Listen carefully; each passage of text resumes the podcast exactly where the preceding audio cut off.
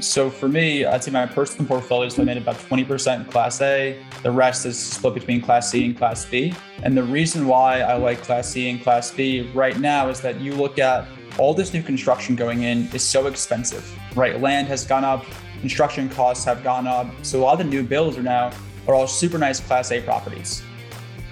What's going on, guys? This is the Passive Wealth Strategy Show, the show that will help you escape the Wall Street casino and build wealth on Main Street by investing in real estate. Today, our guest is Sam Silverman, and today we're talking about evaluating syndication investments from a limited partner or passive investor perspective. That's where Sam first got his start as an LP investor in 20 syndications. Now he's more on the active side, but we're getting his take on what he looks at when evaluating a deal evaluating a sponsor, a market, all those aspects. He has some unique angles on how he looks at these things that are really interesting. I may be, uh, I may begin to start incorporating those things in my own deal evaluation. You're going to learn a lot today. I know I did. I'm your host, Taylor Loht. I'm a real estate investor, a real estate syndicator. I buy real estate with passive investors and split the return. Really appreciate you tuning in today. If you're an Apple Podcast user and you enjoy the show, please do take a moment and leave us a rating and a review on Apple Podcasts. Five stars if you don't mind. I appreciate that so much. That helps other people learn about the show because that helps us rank higher in the Apple Podcast ecosystem. And I'm always honest with you guys. That gives me a nice little warm and fuzzy feeling because I get to see that you're engaging with the content and you're escaping the Wall Street casino along with us. It's also a real big help. I mean, honestly, I appreciate that. If you enjoy the show and you want to give back, if you're open to that, just take a minute. Please leave us a rating and review on Apple Podcasts. I appreciate that so much. That's all. That's all I ask of you if you know the show. All right, there we go. If you know anyone who could use a little bit more passive wealth in their lives, please do share the show with them and bring them into the tribe. No matter what podcast app you use, if you haven't done so yet, do look up the Passive Wealth Strategy Show. Hit the subscribe button, and that way you'll get every new episode every Monday, Tuesday, and Thursday. We'll be right here with you talking about passive real estate investing. Once again, our guest is Sam Silverman and we're talking about evaluating investments in syndications as a limited partner, what he looks for in terms of the sponsorship team, the market, and the deal. All great stuff, and you're going to learn a lot. Without any further ado, here we go. Sam, thank you for joining us today. Yeah, Taylor, thanks for having me on. For our listeners out there who don't know about you and your experience, can you tell us about your background? And then we're going to dive into investing in syndications and due diligence, all that great, all that great stuff. Yeah, so full time, I run a sales org for a tech company. My background is in building, you know, early stage uh, software sales teams. So think, you know, SDRs, which their focus is top of the funnel, building pipelines for more senior sellers. Really, their goal is just booking meetings and target accounts background on the real estate side, started a lot of people do in, in single family, right? Where got it, you know, up to an eight, an eight house single family portfolio, all new build construction. There's a reason I moved away from that, right? Just from a time and bandwidth perspective, right? Kind of being that sales is still my, my primary focus. It's very, very time consuming managing single family tenants, especially, well, even if you do have property management there, it's always still just a massive, you know, time suck, headspace suck, um, just a lot of time and bandwidth being put into assets that really aren't worth your time, right? So kind of moved from there into investing in syndications. And I think since then I've invested in close to 20 deals as an LP over the last you know, two years or so in a variety of markets, right? From the Sun Belt, the Mountain States, different asset classes. So really just all in on investing passively. I think when you look at risk adjusted returns and look at time spend and you know the ability to focus elsewhere with your time it's really not comparable to anything else. Nice nice. And then where did that lead you to what i guess what are you up to now um, just to you know get that in there? So i still invest heavily as an lp i think few people who aren't in real estate or own their own businesses will understand what it's like being cash broke. You may have money but you may be cash broke right? So like whenever i have capital to go into a deal it is gone so there's kind of now though I still invest as an LP, but I've formed some you know strong partnerships with people I've had good experiences investing with, where I will work with them as an equity partner to either co-sponsor deals, build a fund to invest into their deals, whatever it may be. So kind of on both sides of it now as both an LP and either a GP or fund manager, depending on the deal structure itself. Nice. And today I wanted to talk with you about your processes, your systems, your priorities when you're evaluating a deal from a limited partner perspective, what you look for, maybe some red flags, all that big stuff. So let's break into that. And at least uh, first, how do you get started? or what are your biggest priorities when you're evaluating a deal? Yeah, I, I, think honestly, how I got started was listening to podcasts like this, right? Because if you look at everyone goes in the podcast to present themselves in some way, to go talk shop with, with the person who's running it, but more so, it's positioning yourself in a way where the listeners understand what you do and reach out to you if thing makes sense to potentially partner on, right, or, or, to work with you in that capacity. So, listen to a ton of podcasts, like three, four hundred of them from you know various different podcast shows where operators would go on talk about how they evaluate deals, how they go through the due diligence process, how they work with investors. It's really from there, you know, people who are good or people who look like they had potential to, you know, align with what I want out of a deal and what I want to have an operator.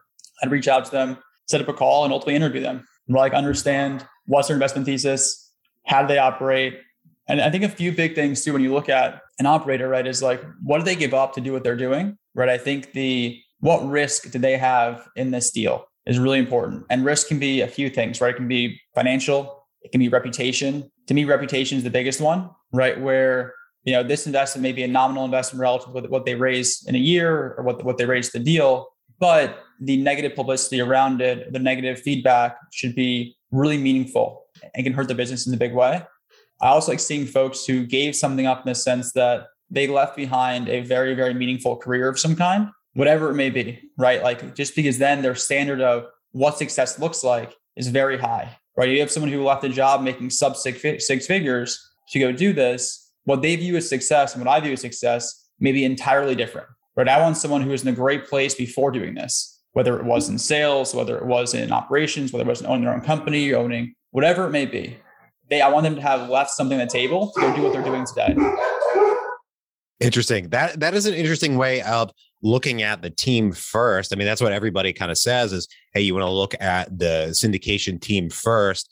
But folks rarely go uh, a bit deeper than that, other than saying, you know, they want to have experience, so on and so forth. But you're saying, you know, I want to know that they, with this uh, particular deal, they have something to lose. And I want to know that prior to getting into this business, they didn't walk away from I don't want to mention anything particular, but they didn't want to walk. Uh, they didn't walk away from something that was, say, unsuccessful or not lucrative. They walked away from something where they were making good money or they had good prospects or something like that, so that they really know they have a, a similar picture of success of what you do, and that probably means you know big dollar signs or, or large percentage returns. That's an interesting way of looking at it and evaluating the sponsor. Yeah, I, I like. I, I think a big thing in any kind of organization you're with is is what's the standard for success, right? And that can be, you know, if you have rep A and rep B, and rep B came from a different company, and their standard of success was a four out of ten, and rep A is from a company where standard success is a seven out of ten, right? Rep B in that company may be absolutely crushing it relatively,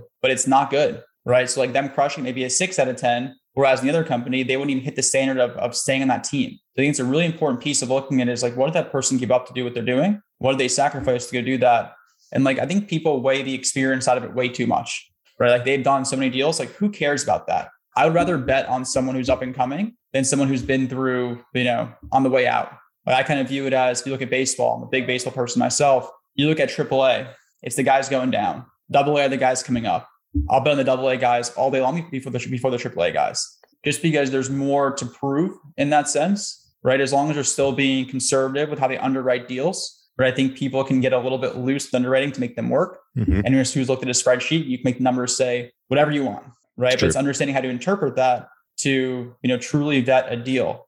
I think I think that's a big piece of what we can go into next. Is like when looking at the underwriting behind a deal, there's a few key things you always want to see, right? One is how conservative are they underwriting, right? One from economic vacancy, right? For every dollar they can collect of rent, how much they're actually collecting. You want to see at least a few point gap in, you know, years two, three, four, five after, you know, a meaningful gap between what the area itself produces versus the actual asset, right? So say you're in the Phoenix metro and that metro might be a 95%, you know, this past few years, 95% economic vacancy area.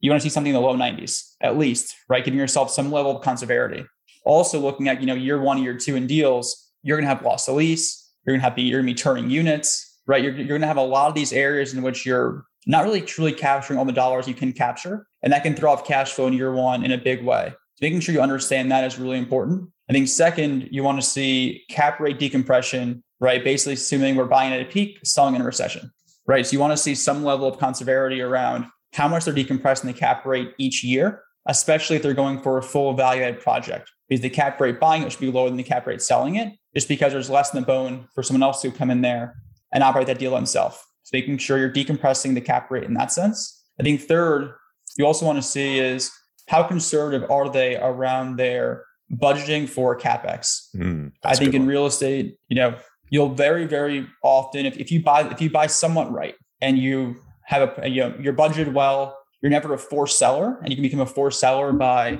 you know, not having enough dollars to finish renovations in a project. If you never become a forced seller, it's very, very, very tough to lose money in a transaction. Things may take longer, things may not go perfectly to plan, but if you budget appropriately and buy well, it is very tough to lose money in a transaction. So that in particular, the the capex number, especially for a passive investor who may not be an expert in determining, you know, is this a reasonable dollar figure per unit or whatever they're planning on doing? If they're saying we're going to gut all these units and it's going to cost us a uh, 500 bucks a door, well, okay, maybe that's a little bit of ridiculous of an example. Yeah. But I mean, how do you, it, maybe it's difficult to have, know exactly what the right number is, but how do you at least kind of get a reasonable idea if this sponsor has a you know knows what they're talking about about this stuff you know yeah so you'll i think this is a good area when looking at past performance as to help me understand have you guys ever done a capital call? Help me understand you know how you got to these numbers right? Show me because you, always have the breakdown per unit right? Assuming all units are the same you may have you know some units are partially finished and units are fully finished. Break those into category by square feet bedrooms bathrooms and help me understand the, the, the breakdown of each thing you're doing to it right what are you modeling for an appliance package? What kind of floors are going in? Or what kind of new hardware fixtures? Do the ACs need to be done? Does the you know plumbing and piping needs to be redone? Right, kind of understanding that side of it. In most deals that we'll do, which are you know typically medium to light value add, right? So you're putting in between I don't know five to ten thousand dollars interior per door, and then one to four exterior um, for larger complexes. Right, we're doing the pools, we're doing the common areas, putting in a gym, right? Those kind of things, parking, paving, gating around the property itself or security, LED lighting, etc.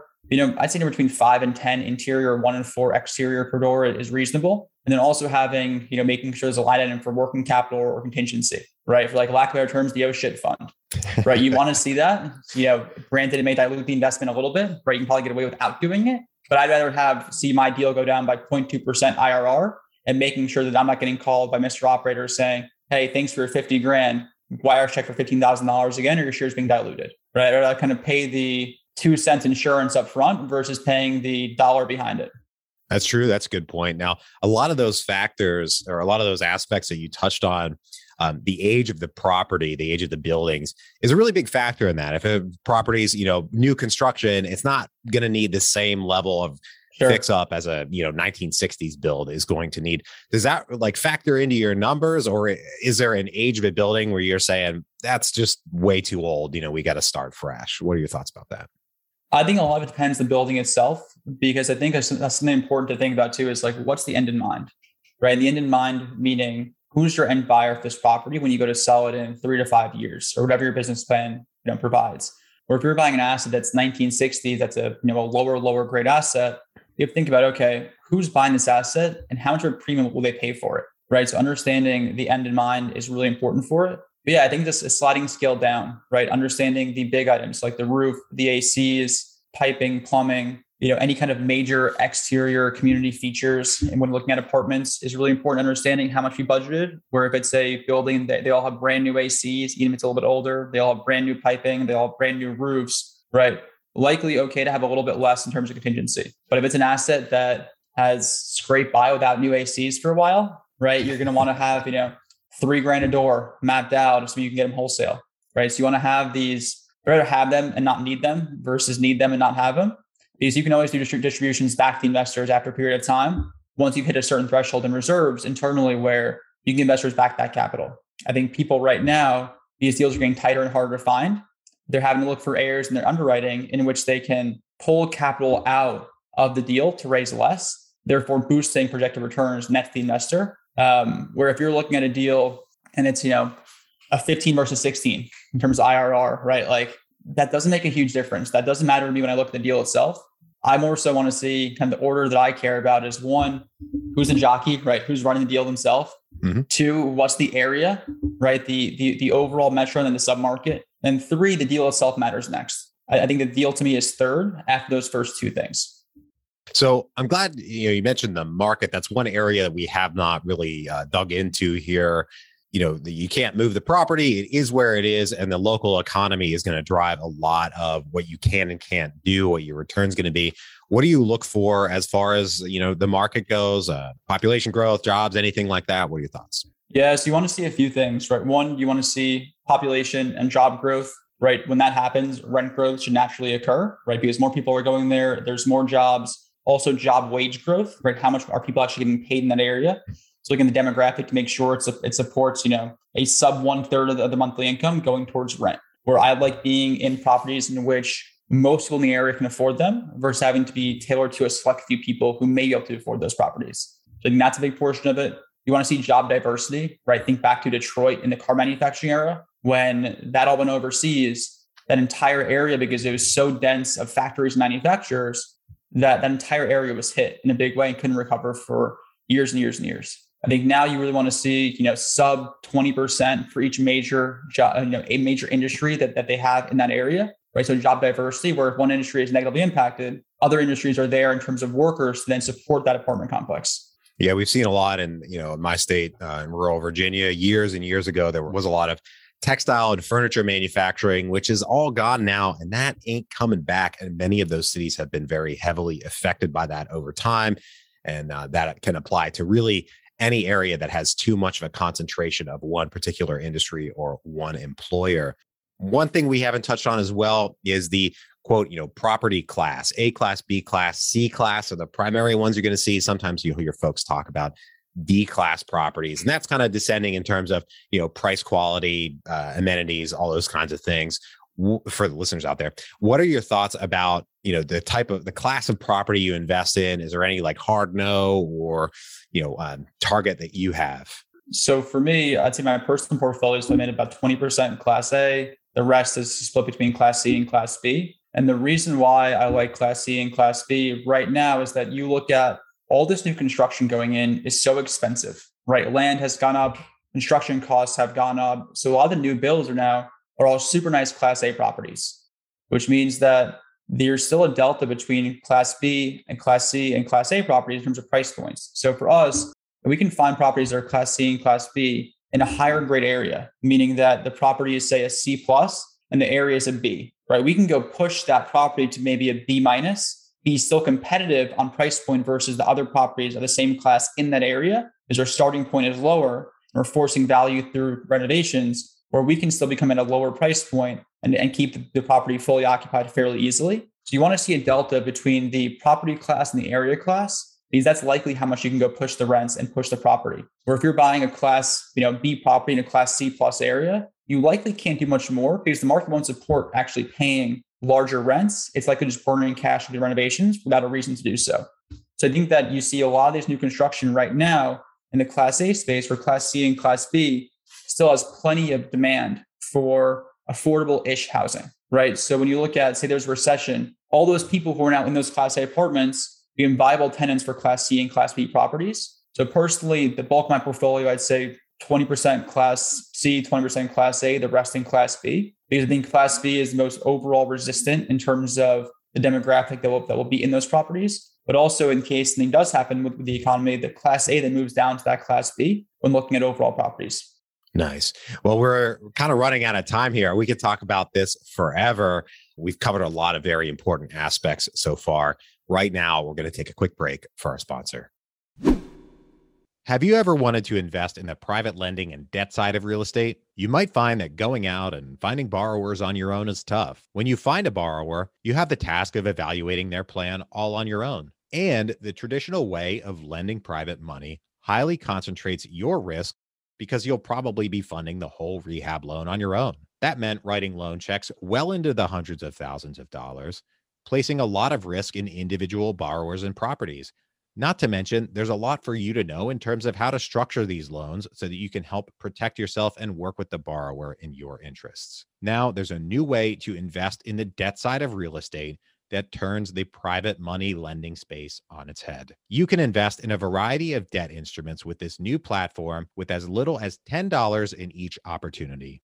You can diversify your investment across a wide variety of borrowers, geographies, and asset types. This new platform is called Groundfloor. They make it easy to invest in either your name or using your self directed IRA. And if you don't already have a self directed IRA, don't worry. They make it easy to get started and get one opened. Go to www.passivewealthstrategy.com slash ground floor to get started or click the link in the show notes. See the ground floor site for full terms and details of what they offer. Once again, that's www.passivewealthstrategy.com slash ground floor or click the link in the show notes. Back to the show. All right, Sam, I've got three questions I ask every guest on the show. Are you ready? Yeah, let's do it. All right, great. First one What is the best investment you ever made other than in your education? Do you consider mastermind groups in, in, in the education phase? Uh, I'll say no for these purposes. I think they're, they're a little different, but you know, please tell us about it. Yeah. So actually the first group I joined back in March really helped me understand the different components of a deal, right? So like for, for myself, I was planning on going active from the LP side you know, once I left corporate America, right? Likely a few years out from now, where it really highlighted the clear delineation of roles within a deal and how much of a need the capital side of it was when working with investors, right? When you look at it, there's a big gap in some operators how they work with investors. Where I think that's such an important part of it is how do you communicate? How do you help source capital? So for me, kind of being in that group opened my eyes that this is actually like a very, very clear need in the market and something that with the limited bandwidth I have today, can still you know help complete that side of it, and more so just help investors get a better first take of investing than I had, right? Because I think a big thing you look at is what level of trust and transparency do you have with that person who's operating the deal. I think having someone who fits a similar profile to you as an investor and being your liaison to help guide you through it is so underappreciated and undervalued. And I think that's kind of where, where you fall on that side of it as well is, you know, really helping connect investors to the right opportunities for, for what they're looking for and understanding where they're coming from. So the, I think the, the group itself, you know, forced me to go active a lot quicker and more so just realize like a, a, a small niche in a bigger area. Nice. Nice. We had the best investment. Now we go to the other side of that coin, the worst investment. What is the worst investment you ever made? So it actually didn't turn out that bad. But when I first got out of college, you know, started in sales, okay, you have some commission checks, right? Sales, you start earning more, the more you perform, the better you get at it. And I got super aggressive and started buying a ton of properties on 15 year loans that were like barely breaking even. And I mm. had, I think, eight houses on 15 year loans that I thankfully almost they're all gone now, mm. certainly sold them off. But it was just a, you know, I'm like, hey, I'll buy 15, 20 properties. I'll pay them off in 15 years. I'll be 36 years old then and I'll be done. And no cash flow along the way. It was just entirely different approach to what I'm doing today, where it's a cash flow and growth focus versus just a future focus. I think cash flow solves all problems when you look at a deal. Whereas, you know, if you have a property that's losing $50 a month, you can only have so many of those properties. True. Even if your property is making $10 a month, you can have as many properties like that as you want, right? It's not going to hurt you.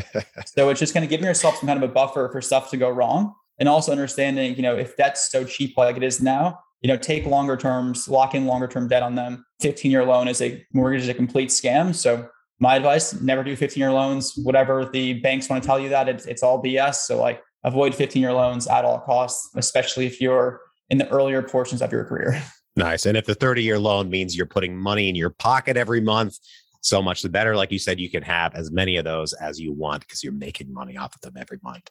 My favorite question here at the end of the show is what is the most important lesson you've learned in business and investing bet on people more than anything else like the if you work with good people, your life becomes very, very easy and they open up doors for you that you didn't think you had the opportunity of going to. If you work with people who are disingenuous or lazy or trying to pull you down versus what they're doing, it becomes a, a huge just trap for what you're doing. I think surrounding yourself with with good people and, and making sure that you're betting on people in, in any kind of sense versus anything else, right? Like if you're picking, so to tie back to your listeners, they're looking at deals and they're going for a deal that that's a 17 versus a 15 because the, it papers better. Like reevaluating your entire investment strategy because no deal has ever exactly hit projections, right? Like they're, they're projections for a reason. I think making sure they're conservative and have a path to going over is important. But if you're betting on a deal to hit the exact projections, like the dollar, then you need to reevaluate your entire strategy and understand like deeper interview the people that you're giving your capital to, investing with, because that matters way more so. Like the projections don't matter. When shit hits the fan, the, the, that piece of paper and that slide does not matter. It's the person who's then handling that situation, that event to make sure that that's to pan out in, in a strong way where the other person may not do so. So I think that the people in anything matter more than nearly everything else. nice. I love that. Sam, thank you for joining us today, and teaching us about how you evaluate syndication deals when looking at it from an LP perspective.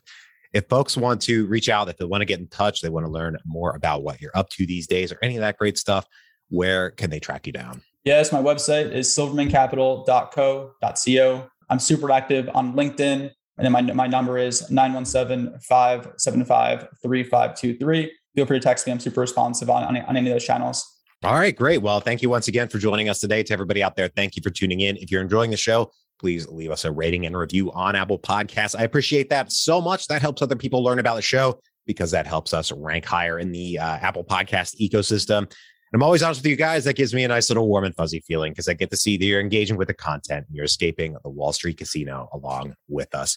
If you know anyone who could use a little bit more passive wealth in their lives, please share share the show with them and bring them into the tribe. Don't forget to subscribe. That way, you'll get every new episode every Monday, Tuesday, and Thursday. Appreciate you tuning in once again. I hope you have a great rest of your day, and we'll talk to you on the next one. Bye bye.